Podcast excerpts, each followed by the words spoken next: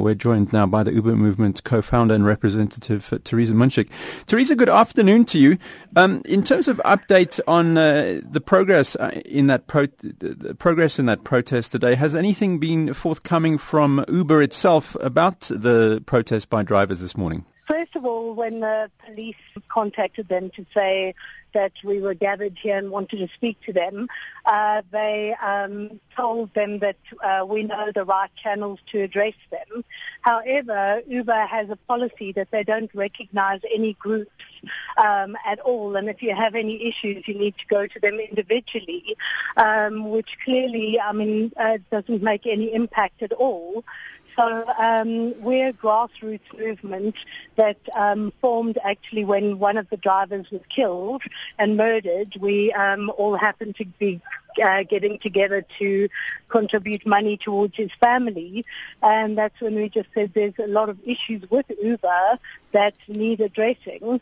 Um, so the main purpose of our movement is to open dialogue with Uber, and we like we're not fighting with them. We want to work with them. We want them to recognise um, us as representatives to be able to give Uber drivers um, a voice because currently Uber drivers really don't have any voice, and um, you know we're seeking to um, look after protection and safety and rights of Uber drivers. It, it's kind um, of a very um, unusual situation that in the, the, way we generally go about doing our business uh, in South Africa here, where we lack uh, lacking that uh, sort of uh, communication between them. Apart from trying to create dialogue between drivers and Uber management itself, the concerns over safety, I mean, cars have been damaged, drivers have been attacked.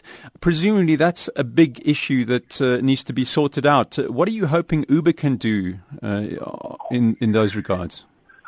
Um, it's something that we'd like to sit down and talk to them about. But I mean, one of the things that we feel is, you know, if we engage with police on a very high up level, if there was a police presence at um, the various hotspots, um, and they adopted a zero tolerance policy because um, we met with the security cluster a while ago. We did a safety awareness march, which we had a convoy of 250 cars, and one of the members on the security cluster said, you know, we need to get case numbers, but unfortunately Uber drivers don't really know each other. So um, you know, to gather case numbers is really difficult.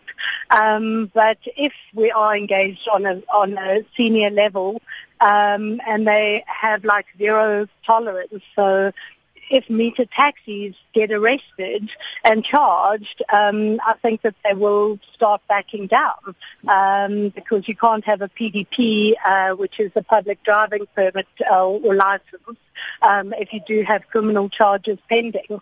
So, you know, that's, that's one of the things that we feel, you know, might be able to be addressed. Teresa, one of the big problems that meter taxi drivers have talked to is that uh, it's not a level playing field. They say they have to, you know, fulfill greater uh, regulatory requirements in terms of getting their licenses. It costs them more, and this is one of the reasons they end up having to charge their customers more. The government has made certain changes uh, regarding ride-sharing applications and the like.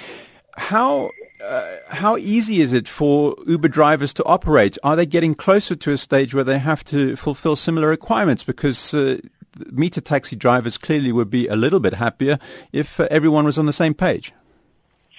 Um, I think that Uber has been working on some kind of um, solution to the situation. Uh, we do realise that, you know, those reasons do um, inflame the meter taxi drivers. Um, however, you know, it's not something that uh, personally we we know enough about. I mean, if we do happen to be able to meet with Uber, then possibly they can explain more to us um, about that. But another reason, I mean, the ta- meter taxi drivers, um, the rates, you know, our rates currently are great for riders, but I mean, we just don't think that they're very sustainable for us. Um, you know, there hasn't been any uh, increase in like the two years I've been with Uber, um, whereas petrol keeps going up and, um, you know, cost of living. Um, so I think, you know, if it was a more level playing field, I mean, I think that meter taxis, you know, have been have been very um, highly priced. Um, so I mean, you know, obviously Uber's providing a service that um, is you know, making uh, transport much more affordable to um, to the general users. Um, but um, just to divert a little bit, is you know the, the meter taxis. What I'd like to say to the meter taxis is, we're trying to earn a living. You know, a lot of guys, it's their cars that they've like trying to uh, do repayments. They're working like really, really long hours. They're not Uber's vehicles. So by attacking us and attacking our drivers, it's not really solving the problem at all because, you know, we are not Uber. We are, as they like to say, using their app. Um, and, you know, for meter taxis to be um, intimidating us and beating drivers and cars, we just feel is really not not fair on us. That's Uber Movement co-founder and representative for Theresa Munchik in Johannesburg, um, outside uh, the gathering by some Uber drivers outside uh, the organization's office. They want to get dialogue with uh, the organization that they run the service for. Midday Live, only on SAFM.